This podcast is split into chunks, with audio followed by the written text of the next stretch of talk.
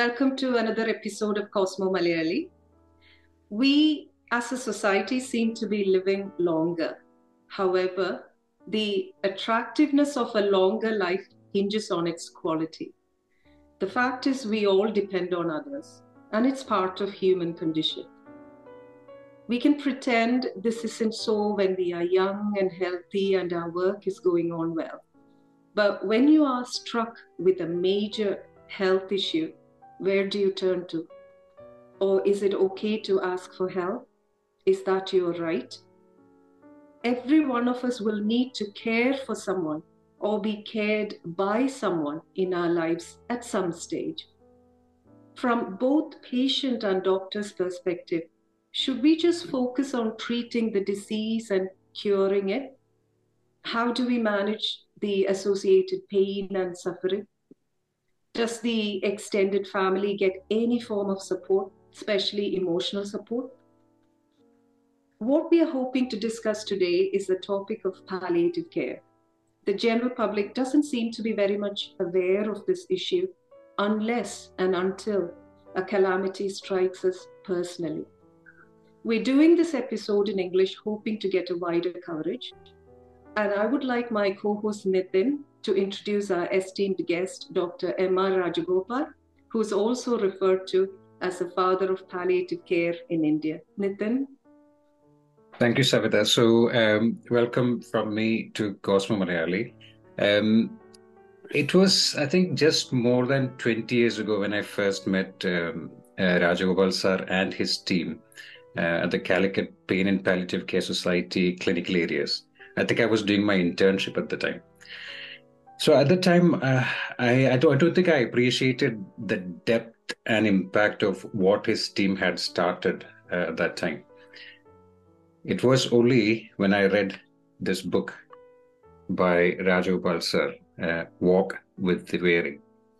It was only then I realized how exceptional his life, his career, his vocation, and accomplishments were, have been. Ladies and gentlemen, Savita and I are very honored to welcome Padma Shri Dr. Rajagopal to the Cosmo Malayali chat show. Sir, thank you very much for being part of this show. Now, thank you. Thank you. Now, I have to confess here that to our viewers that it is very difficult to summarize the accomplishments of um, of an eminent person like Sir. Uh, but at the same time, it is necessary that we appreciate the work um, and vocation and, and, all the successes he's had. Um, Rajagopal sir specialized in anesthesia. He later focused on establishing and improving the palliative care setup and pain relief uh, availability in Kerala and other Indian states as well by collaborating with the governments of India and Kerala on policies and law. Uh, Rajagopal sir, as Savita just mentioned, uh, is now considered the father of palliative care medicine in India. He is the founder chairman of Pallium India, which is a non-governmental charitable trust uh, at Trivandrum. He's also the director of uh, the Trivandrum Institute of uh, Palliative Science, which is a WHO uh, collaborating center. Now, he has been awarded several times um, by several organizations, both nationally and internationally. And notable among those recognitions were the Alison Des Forges uh, Award by the international organization Human Rights Watch. He was named one of the 30 most influential leaders by the American Academy of Hospice and Palliative Care Medicine um, in 2017. In 2018, Dr. Rajagopal was honored with the Padma Shri by the Republic of India. Last year, he published his memoir, Walk with the Weary, describing his palliative care journey so far. Now, Savita and I read and I read this book, and we both share a lot of views Sir has mentioned in it. Uh, it is written in simple, plain English, and uh, it has and, and you don't need to be a doctor or a medical professional to understand what is written in it. And it comes with some powerful thoughts and reflections as well. And um, I'm sure the the book, what the how the book can help you is that you know in certain situations where you or I find ourselves in like you know in in difficult situations i think the book can be of help to give you an alternative view of how to deal with these situations. So starting with the book itself i know it has been a long introduction to sir. I want to ask you my first question. What made you write this book? Uh, thank you Nitin. Thank you savita. What a privilege. Uh, but to answer your question, well, I thought I had a story to tell. I had a story that had to be told because what is happening around us in healthcare is scandalous. I'm sorry to use those uh, strong words, but it is. It is really a travesty of justice.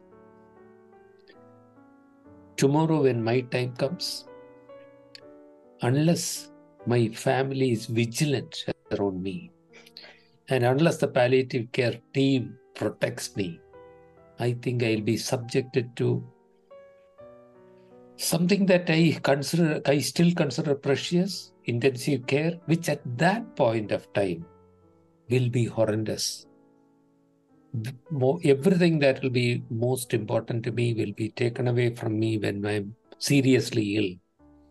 While the healthcare system should be focusing on well being,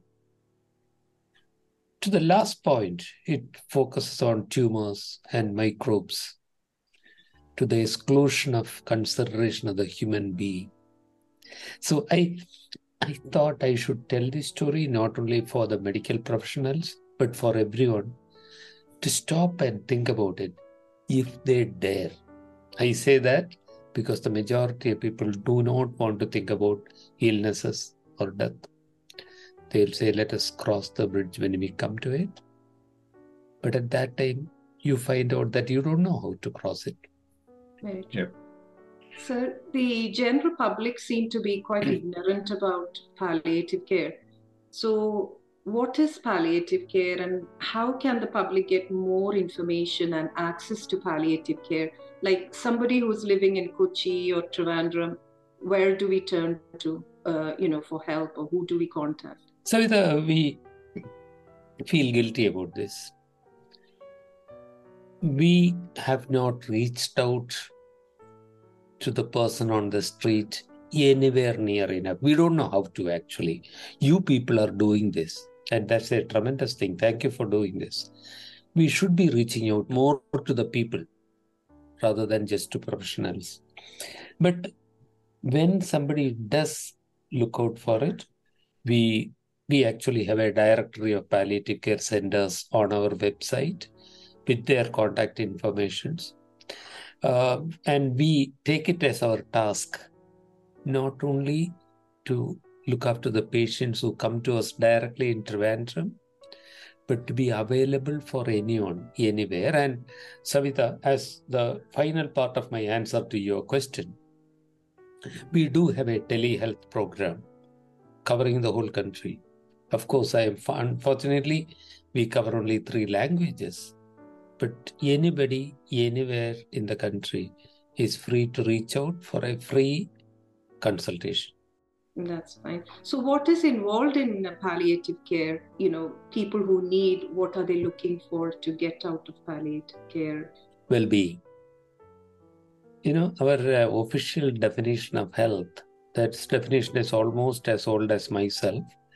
The official definition, which has not been challenged, is that it is not only absence of disease or infirmity, but physical, social, and mental well being Listen, that's what we all should be doing.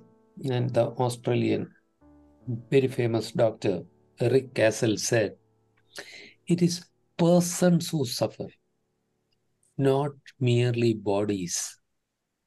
Whereas Nitin and I have been taught about the body, about the organs, about every single disease that's possible and we are trained to focus on the disease and keep attacking it even when it is incurable.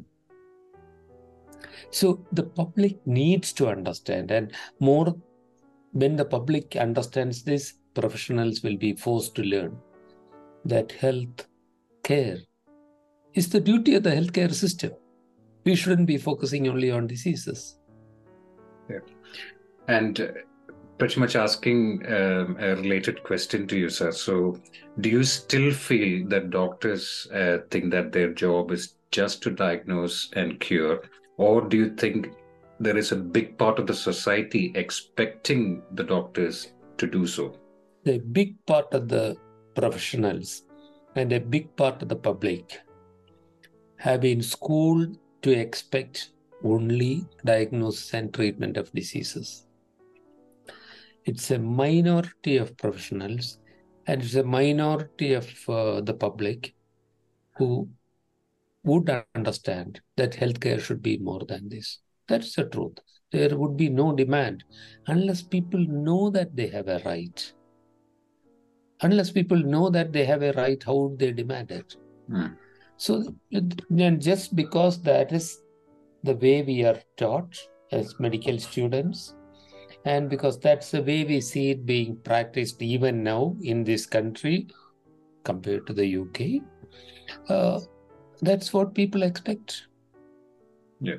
But uh, because we focus on the majority, we should not forget the minority, Mhm. Particularly the very caring professionals who are coming up in more and more, uh, in larger numbers to get trained in palliative care and to integrate that into their practice. So, dying people deserve dignity, compassion, and respect. I read that in your book. So, is palliative care same as end of life care? And talking about end of life care, hospices are common in the Western culture. So, do we have that culture in India, or do we need more hospice in India? I start by saying, uh, Savita, that respect, dignity, and compassion is not only for the dying person. No. If I am coming to your hospital, even if I only have a common cold, I still deserve all that. And we don't want anyone who listens to get the idea that palliative care is only for the dying people. It's for anyone in any serious health related suffering, along with treatment of diseases. That's the first thing. Secondly, about hospices specifically, uh, Nitin, thank you very much for calling me the father of palliative care in India, which I am not, uh, because that brings up how palliative care was born in the country. The person who brought it to India was is Dr. Lucito D'Souza, a well-known onco-surgeon from Tata Memorial Hospital in Mumbai, who found one of his patients on the street outside the hospital and created the first hospice in the country in 1986 when I had not even heard the word palliative care. So, uh, with respect to Dr. D'Souza, so it started as a hospice. But do you want to take a guess on how many people would be are likely to be in serious health related suffering in this country? Tens of thousands? More than Hundreds More of than that. thousands? So it is 10 million people approximately. Okay. Imagine hospices for 10 million people. And anyway, is that where I don't want to talk to you, ask you, young people, where you would want to be at the end of your lives. But I have no problem seeing death in front of me. And I know if I have a choice, I want to be with my family. I want to be able to say a final word of goodbye to my wife. I may want to hang on to my children's hands if I am scared. And maybe I know I am getting greedy. I may even want a kiss on my cheek from my grandchild. Tell me one intensive care unit where which will permit children to come in. So that's the way it should be. The more recent trend of home hospice should be the watchword, which means only that it should be palliative care reaching the people, just as World Health Organization said, people where they are when they need it. But there will be some who will not have loved ones around me, around the person. And in that case, uh, when somebody is abandoned, somebody is uh, destitute, or even when the family is all working away from home and not available, we do need hospices. But let us talk, um, you just remember the concept of home hospice. It's about palliative care reaching people in their homes. Talking about ICUs and intensive care units. So, in the book you've written, there are several stories where I think every one of us can find ourselves, you know, in that situation. And, you know, our parents are, or not just parents, just everyone, our relatives, you know, they might get, you know, terminal illnesses like age related problems. And I think what I've come across is this constant belief of taking patients to intensive care units despite the futility of treatment despite knowing that there is nothing more to be done. What do you think about society's view on, on that that viewpoint? Listen, we need to start by thinking whatever is their point of view, how did they get that point of view? This disease, modern disease of intensive careopathy, is only a generation old. Listen, yeah. I was an intensivist. I know that intensive care is precious. When somebody is seriously ill from a, a reversible disease, it looks after every organ minute to minute and intervenes so that somebody can be brought back to life, and that's precious. But when you translate that to an end of life situation, that becomes an obscene, cruel, travesty of justice, which for which I cannot find any justification. Now, this, as I said, is only our own generation. Since the 1990s, till then, this did not happen. And how quickly have the public caught on? Now they ask, hey, why is he not in an ICU? Mm-hmm. Yeah. And recently, in a, when a when an acquaintance of mine died, and I visited the home, I heard in the drawing room a conversation. Well, it's only eight days since he died, since he became ill. He did not have even uh, even have two days in an ICU, as if that was a mandatory requirement. Yeah, and that's cruel because I also know as an intensivist how cruel intensive care units can be. Yes. Now, mm, Nitin yeah. and Savita, in the country that you live in, I know I have data from Western European countries that when treatment is considered futile, 90% of people are taken off intensive care and instead provided palliative care comparable numbers in India, which where we cannot afford the cost, is only 30% of people are taken away. 70% of people, once they are in ICU, and even if treatment is considered futile, die on artificial life support systems mm-hmm. with the dying process stretched out yeah. over weeks and every moment being on of agony. And we don't even have the sedation protocols in most of the intensive care units, which you would have in that country. Mm-hmm. It needs to change. So, you mentioned several real life heartbreaking stories in your book. And one thing I picked up was that a lot of patients were not given the opportunity to express what they want to do and or didn't know what their choices were. So, what I'm talking about is the importance of involving the patient in decision making. Uh, would you be able to explain the term patient autonomy to a, you know, for a, from a layman point of view, please? As a medical student, I myself and one generation later, Nitin, were taught medical ethics as part of forensic medicine. We were not taught of it as anything to do with real life, really. We were also taught that the overriding principle of medical ethics is autonomy. This is my life.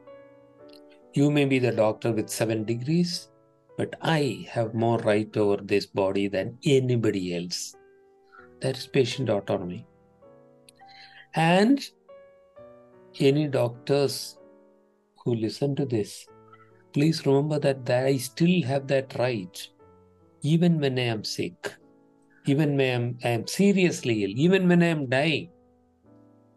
If I have expressed my wishes, you have the duty to follow it, ethical responsibility to follow my wishes.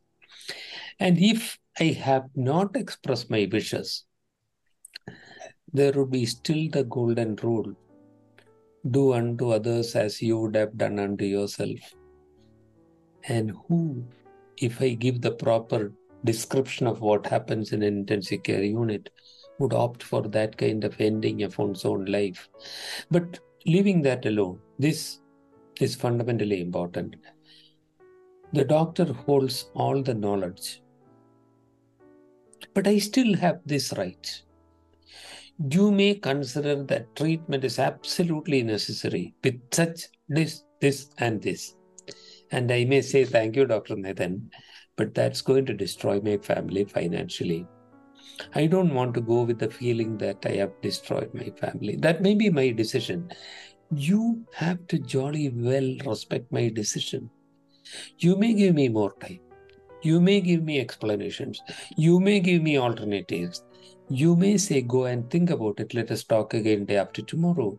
But eventually, it is my decision. It should be. Today, it is not. Mm-hmm. Unless I am able to fight for it, it's not. Yeah.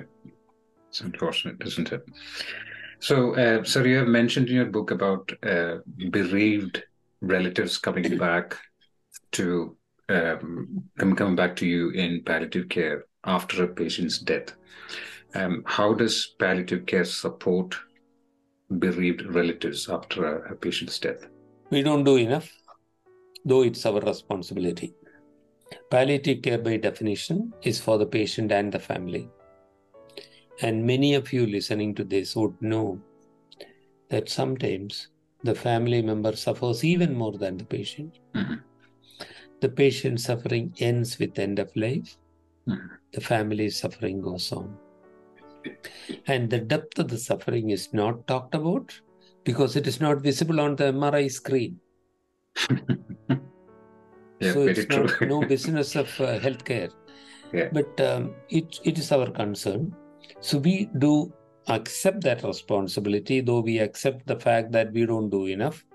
So what we have in Trivandrum is a self-support group, Okay. which is run by volunteers with some counseling skills. So periodically, now it's happening monthly. Bereaved people, people who have lost a loved one are invited to it. Those who want to come, come. And they can talk about their experience to one another. Mhm. They will be understood because others have gone through the same path. They get strength from one another. And uh, you know, medical social workers, counselors, and psychologists are available to guide them when they need guidance. Maybe that's only one part of it. Okay. Do you know what happens to people on the social front? How many families lose their homes after the final weeks of treatment in the best hospital where they take them? Mhm. Everything is lost. You may find this strange, but looking after the bereaved family, no, patient or bereaved family may actually mean giving them food. Mhm. About 135 families get food kits from us every month so that they don't starve. And most of them have gone to that state because of healthcare costs. Mhm. The catastrophic health expenditure in India in 2015, as reported by three author, Indian authors in British Medical Journal, was 55 million. Out of them, 38 million Indians had gone below poverty line by catastrophic health expenditure. And then think about what happens to children of those families who have never been any, given any counseling, any information till they saw the dad's or mom's dead body. What happens to their their psyche, and how they would drop out of schools unless we support their education. So we provide that. We have a support uh, system, not only for bereaved children, but for children of patients also. If they cannot afford schooling, we would look after the schooling. Yeah. It is interesting how all these things in society is interlinked, isn't it? Like how lives are affected by just, you know, um, all these problems. Then uh, there is an additional point that I want to mention that sometimes we go by the book, you see. Mhm. I learned all my palliative medicine from UK, Yeah. uh, my early lessons. Yeah. And if we do not take into consideration the realities in India or other low middle income countries, we would go by the book. And Mhm. then those starving families will get only tablets, no food. Yeah. Those children would not get uh, support for education. So we have to adapt the system to suit Indian realities. Sir, I have come across uh, instances where the doctor chooses to talk about a patient's terminal illness to everyone else around the patient except the patient. And this seems to be quite common in India, unlike the Western world. You mention in your book, talk to the patient and not about the patient. So, is this because the doctor cannot bear to break the bad news to the patient, or is it because the society, uh, our society in India, doesn't expect doctors to do so? Or is that uh, an issue where the medical curriculum doesn't include different aspects of palliative care? You know, more training for doctors in palliative care, uh, you know, like training in breaking bad news and things like that? Or is it a, a matter of the public changing their attitude and beliefs? The answers to the two parts of the question are yes and yes. Nitin and I, as medical students, were not taught anything about communication with the patient. We were not taught, leave, leave alone communicating bad news, anything at all about the principles of communication. So doctors don't know how to communicate with the patient, and then the patient may cry, and uh, it'll be clumsy, a nuisance. Whereas uh, it's easy to turn back. And if it's a woman, then aren't there no are, aren't there any men? And because men are strong, you see. Haha, Savita must be smiling to herself. Uh, see, that is that's a done thing. You choose the person who is least likely to break down and convey the news to that person. And what happens in that bargain? My fundamental right of over myself, my autonomy, is challenged. That's the primary problem. We have not been taught. Uh, but the second part is the family is loving, you see. They don't want to hurt me, they want to protect me by keeping the truth away from me. And this uh, is so obvious usually because the majority of us are not trained good liars. When we tell lies, our face conveys that. If the dad asks "Hey, what's wrong with me? What's the di- what's the, what did the doctor say?" If you are telling the truth, you would look at his eyes and talk. When you are hiding something, you will uh, look elsewhere, and as your face will tell your dad, who who has known you all your life, that you are lying. It is not convincing, but it's also love, trying to protect the person with the illness. But uh, I, I have been mourning about problems all through the last half an hour. Let us say something nice. From 2019, medical students who joined medical colleges, that would be about 635 medical colleges in the country, totaling about 90,000 plus medical students every year, have communication included as part of their curriculum. Excellent. Pain relief, end of life care, attitude, ethics, communication, all new entrants into curriculum. It'll be another generation before it's actually Mhm. taught. Because who will teach this in 635 medical college? We are trying to help that process. We are working on it, but uh, at least something to look forward to. I'm determined to stay alive till those doctors qualify, so that one of them will treat me. 80% of the world does not have access to pain relief. And I know there are sometimes um, political obstacles to it, sometimes there are logistical obstacles to it. But do you think that there is a culture of acceptance to suffer or accepting to suffer pain is also to blame? Then, when people have no choice, what do they do? Okay, like uh, we can say that in our culture, for example, we believe in afterlife, and many and some religions believe that suffering in this world will be their passport to heaven, Mhm. and so on.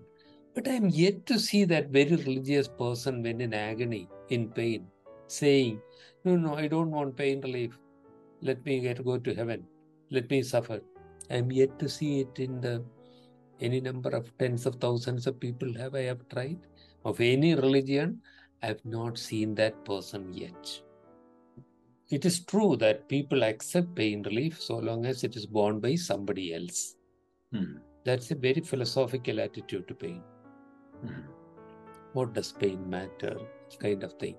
So you allow your loved one to die, and the worst is you allow children to die. You Mhm. mentioned 80% or more deprived of uh, pain relief. And I would say if you- you count the number of children, it would be more than 95%. Out of love for them, you allow them to die. So I don't think it's a philosophical acceptance. It's an acceptance because they have no choice. And in our country and most of that 80% of the world, people don't even know that pain could be relieved. Mhm. So, taking uh, the idea of the Pallium India, the society you have formed, if uh, people like me want to volunteer, is there a particular person we should contact or are we given training? And obviously, not everybody would or be able to do clinical part of the volunteering uh, job. Are there any non-clinical roles for volunteering? Uh, how can the general public help the Pallium India Society? Thank you. Uh, yes, indeed. Palliative care is not only to be done by professionals, it's something for everybody. And as I told you earlier, uh, in our bereavement support programs, social support programs, volunteers take the lead. So, indeed, there's a lot to do. And our website does give the link. Anybody who can volunteer, as you said, it doesn't necessarily have to do with patient care directly. There are a hundred ways in which you can help, uh, especially in these modern days. Electronically, there's a lot that can be done. Then there are volunteer training programs. They again will be there on our website. Virtual volunteers training programs are held both in English and in Malayalam. That's good. That's great. In your book, I can see that you highlight your persistent efforts to make changes, and nobody likes changes. And what do you think that fundamentally needs to change in our society, be it doctors, nurses, carers, patients, or families? I think professionals will change as a as a I mean there are certainly thousands of people who have accepted responsibility to treat suffering. But when we are talking about millions of professionals, a few thousands seem such a small number. But I truly believe that it is a public perception that will affect, force professionals to change. See, it is very comfortable for professionals to look only at diseases.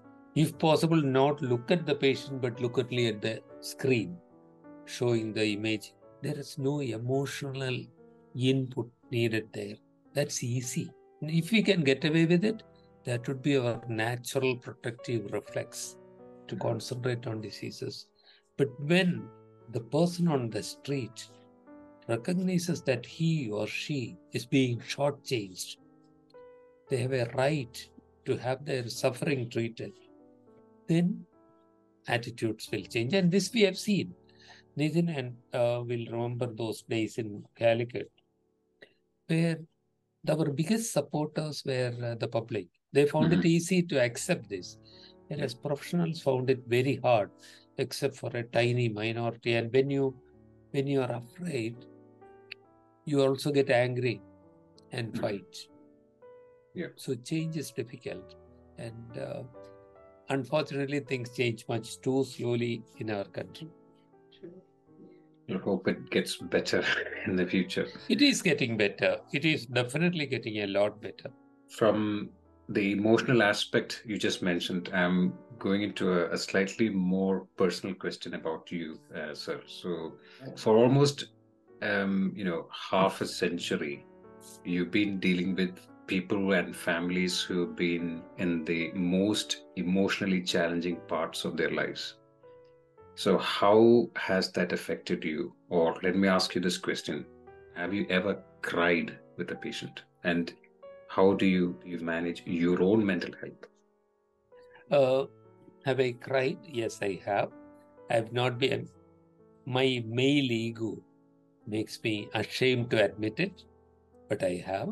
But it's not as if I cry with every patient. It may be emotionally challenging, but it's also intensely satisfying. Yesterday, a young man wanted to speak to me alone. So we sent out his wife and sister and everybody, and even my colleagues. And I thought he wanted to tell me something. He didn't. He just hugged me and cried for about a minute. And at the end, he said sorry, wiped his eyes, and said it's okay to bring them back.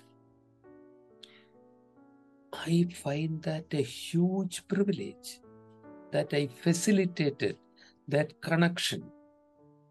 The connection that gave him relief, the connection that he dares not build with his family for fear of hurting them, the connection that the family is avoiding with him for fear of hurting him. Mhm. And to him, I am a safe person to cry with.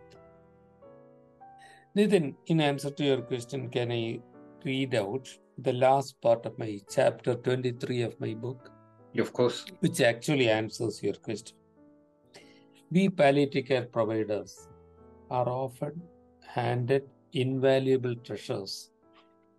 The memory of a kiss from a child whose pain we soothed, a loving message from someone who once attempted to end their life and then learned to love life and remain with us, a message of gratitude from the loved one of someone whose final journey we made easier.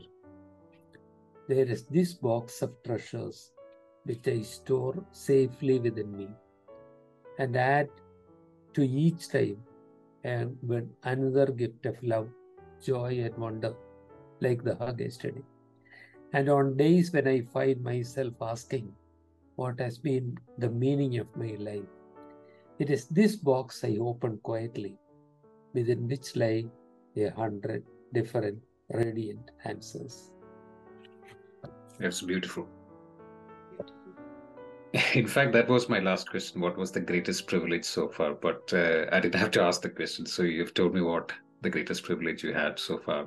And it's important how we all need to discover uh, the meaning of our lives. And uh, I'm, I'm sure that, you know, at least from my perspective, I think you have, you, you at least know that what the meaning of your life is. And uh, that was good to know.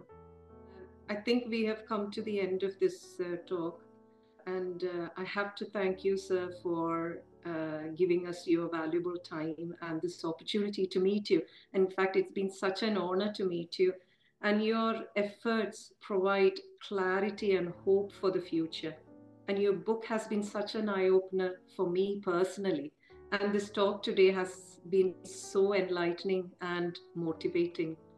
While we come to the end of this interview, um, you know, I remember a quote from Sir's book, uh, about what Mahatma Gandhi had taught him. It says, It is acceptable to fail, but it is not acceptable not to try. Thank you, sir, for trying and succeeding by helping the millions in suffering. Thank you for spending your precious time with us.